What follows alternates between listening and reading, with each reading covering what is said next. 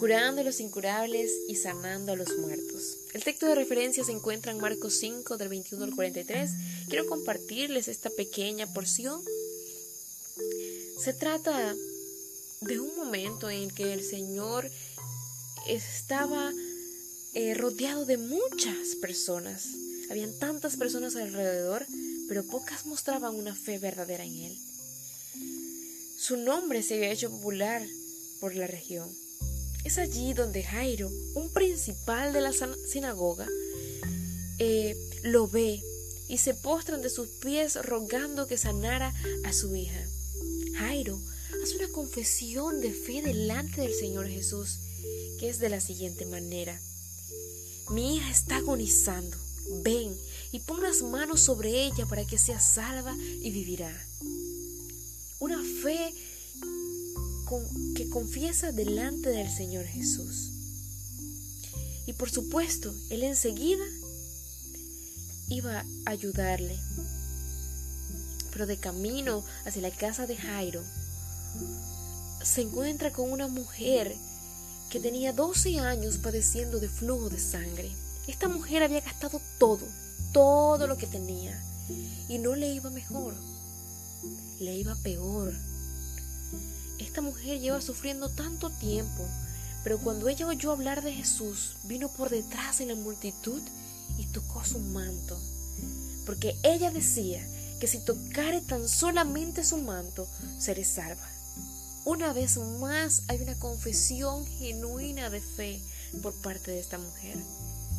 Y enseguida, cuando ella tocó el, manto de Jesús, enseguida la fuente de su sangre se sentó, se secó, perdón, y sintió que el cuerpo estaba sano. Jesús comenzó a preguntar, ¿quién ha tocado mis vestidos? Sus discípulos dijeron, ¿Ves que la multitud te aprieta y dices, ¿quién me ha tocado? Mucha gente estaba empujándole de continuo. ¿Para qué preguntar quién, quién me ha tocado? Pero hay una diferencia entre el contacto de la proximidad física y el toque de la fe anhelante. Es posible estar muy cerca de Él sin confiar en Él. Pero es imposible tocarle con fe sin que Él lo sepa y sin que seamos sanados. Jairo se postró a los pies de Jesús. Y la mujer del flujo de sangre, cuando Jesús comenzó a preguntar y sabiendo ella lo que había pasado, ella también se postró a los pies de Jesús. Y Jesús le dijo, hija, tu fe te ha hecho salva, ve en paz y queda sana de tu azote. Luego de este suceso, vienen a Jairo y le dicen, tu hija ha muerto. ¿Para qué te molestas? ¿Para qué molestas más al maestro? Pero Jesús, luego que oyó lo que se decía, dijo al principal de la sinagoga, no temas, cree solamente. Y esto es la fe, la certeza de lo que no se ve, la convicción de lo que se espera. ¿verdad? Entonces podemos ver en estos dos personajes, Jairo, una fe que confiesa delante del Señor Jesús y la mujer del flujo de sangre que era consciente del poder sanador de Jesús y que ella sabía que con solo tocarlo, ella quedaría sana. Los, los obstáculos no son nada cuando arraigamos, fijamos y confiamos profundamente en el poder sanador de Jesús. Un gramo de fe en Jesús es mucho más valioso que mil gramos invertidos en cosas vanas. Esta mujer del flujo de sangre había gastado mucho dinero buscando sanar su enfermedad, pero no lo había logrado. Solo tocó el mato de Jesús y quedó sana.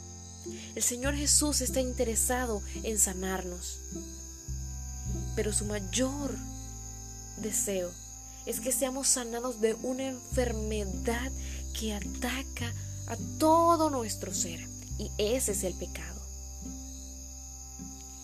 el pecado nos separa de Dios, el pecado causa muerte.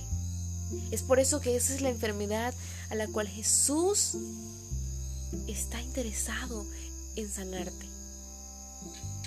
Si no conoces a Jesús, si aún no has confesado, si aún no le conoces, quiero decirte, quiero invitarte a que puedas poner tu confianza en Él, porque Él ofrece perdón y vida eterna a quienes se arrepienten de sus pecados y se acercan como se acercó Jairo y como se acercó la mujer de flujo de sangre confiando en el poder sanador.